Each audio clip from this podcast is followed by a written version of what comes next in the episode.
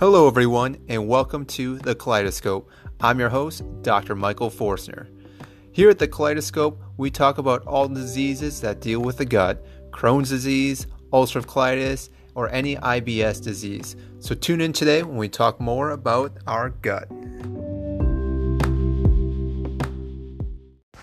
Welcome back to the Kaleidoscope. I am Dr. Michael Forstner. Today's topic is on vitamin B12, which is a very important water soluble vitamin. Now, B12 plays an essential role in the production of your red blood cells and DNA, as well as the proper functioning of your nervous system. This can be really important for anyone with GI issues, such as ulcerative colitis or Crohn's disease. You may be bleeding, which is causing you to lose a lot more blood than a typical human or healthy person. Because of the loss, you may find yourself anemic. We'll talk a little bit more about that in just a little bit on the anemic part of B12.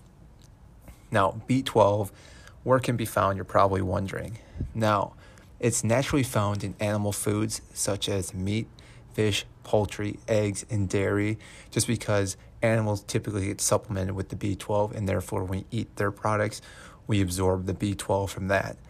However, it can also be found in products fortified with B12, so such as rice, cereal, and things along those lines. They actually add B12 into those types of foods, so you can sometimes get it from that. Um, not sure if there's a difference between the two that much, that varies, but again, you may want to check and find out.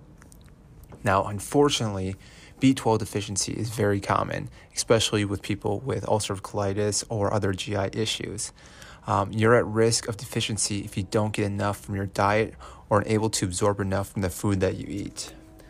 Now, people that are deficient usually include the elderly, those who've had surgery or removed parts of their bowel that absorb the B12, people that are on drugs for metformin for diabetes, um, and other people that are following strict vegan diets because, again, they're not getting the B12 from those animal products, along with people, again, with GI issues because, again, it is absorbed in the gut.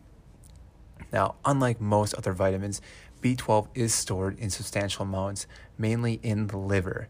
So, until our body really needs it, it's actually going to go towards the liver and be stored there. So, a person that stops consuming B12 their body still has storage of it, and it usually takes three to five years to exhaust that. So, I mean, there can be a period of time where you're actually not getting enough B12 and not realize it, but it's going to take a while for it to start showing up. That's why certain diets you don't realize the effects of it. You may feel good right away, but long term effects can have, definitely have an impact. So, again, B12 is one of those that would be a long term effect you wouldn't realize until later on because, again, you have that three to five window with the liver. Now, normally, B12 is readily absorbed, like I said before, in the small intestines, which leads to the large intestines. However, though, to absorb the vitamin, it must combine with an intrinsic factor, a protein that is produced in your stomach. Without the intrinsic factor, vitamin B12 moves through the intestines and is excreted through the stool. So, if you're having low um, production in the stomach, that's also going to affect how much B12 you're going to absorb. So, that's another area you need to check to make sure that's working properly because if it's not, it's going to then affect the B12 absorption. Now, the inadequate absorption. So, let's talk about that. The most common cause of vitamin B12 deficiency is because of the absorption, because we're not absorbing it correctly. And again, you're not going to know that until three to five years if you all of a sudden start having an issue. So, the following conditions that I want to talk about that may actually decrease this absorption, and you may have heard this before, but again, I want to talk about it so in case you haven't, you know about it. The first one is being overgrowth of bacteria. Now, in parts of the small intestine, candida can start wreaking havoc. Now, again, that is a bacteria that is in our body already, but what will happen is there actually start an overgrowth of the candida, which will start taking over the intestines. Now, I plan on diving deeper into this area in another podcast, but for the sake of being it right now, when this candida starts to overgrowth, it takes over all the bacteria in the small intestines, which then is going to decrease the absorption of B12. Now, the other thing that may affect it, again, is inflammatory bowel disease, but celiac disease as well, too, because again, it's decreasing the absorption. And other pancreatic disorders too are going to actually affect the way that you absorb B12. Now, unfortunately, symptoms of B12, like I said, take years to show up. So again, this is one thing that you may not even notice it today. It might not be for a while when you start noticing it. So again, this is something you probably want to get checked out sooner than later because if you do wait too long, it might be already an uphill battle. Whereas if you get it checked out sooner, you may realize you're not as depleted as you're going to be in the next couple years. So, with that, you're probably wondering, well, what's so great about B12 and why do we actually need it? There's multiple things that B12 can actually do. So, vitamin B12 plays a vital role in helping your body produce red blood cells. So, low vitamin B12 levels cause a reduction in red blood cell formation and prevent the body from developing properly. So, again, we want to have healthy red blood cells that are small and round, whereas if they're not, they become large and typically oval in case of B12 deficiency. This is not optimal for our body to have. So, when you're anemic, your body doesn't have enough red blood cells to transport oxygen to your vital organs. This is going to start increasing stress levels too, which again is going to increase inflammation. So, again, all this is playing a role into the entire picture of, say, ulcerative colitis or another disease. So, symptoms with this then can be fatigue and weakness, which is common with ulcerative colitis. Now, another thing that B12 can help with is your mood, which personally I know I've had my mood swing up and down multiple times through the years of having ulcerative colitis. So it may be because of vitamin B12. Now, the effects of B12 on the mood is not yet fully understood. However, this vitamin plays a vital role in synthesizing, metabolizing serotonin, a chemical responsible for regulating mood, which that's probably why there is definitely swings of the mood when you're low in B12. So therefore, B12 deficiency may lead to decreased serotonin production, which may cause depressed mood.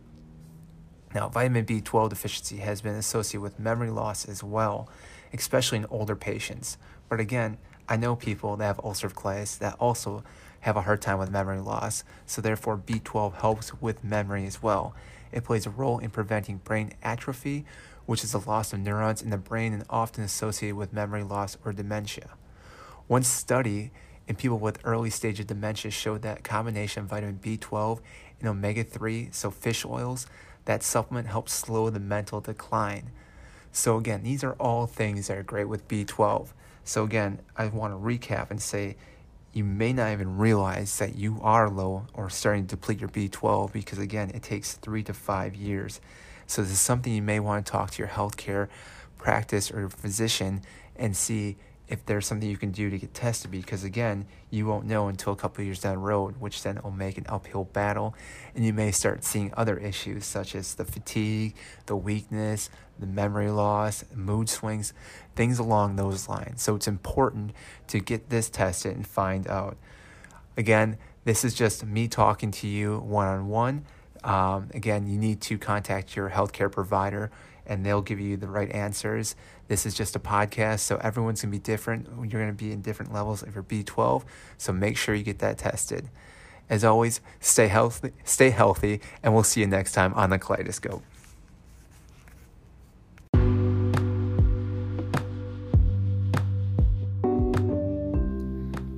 That's a wrap for our today's episode.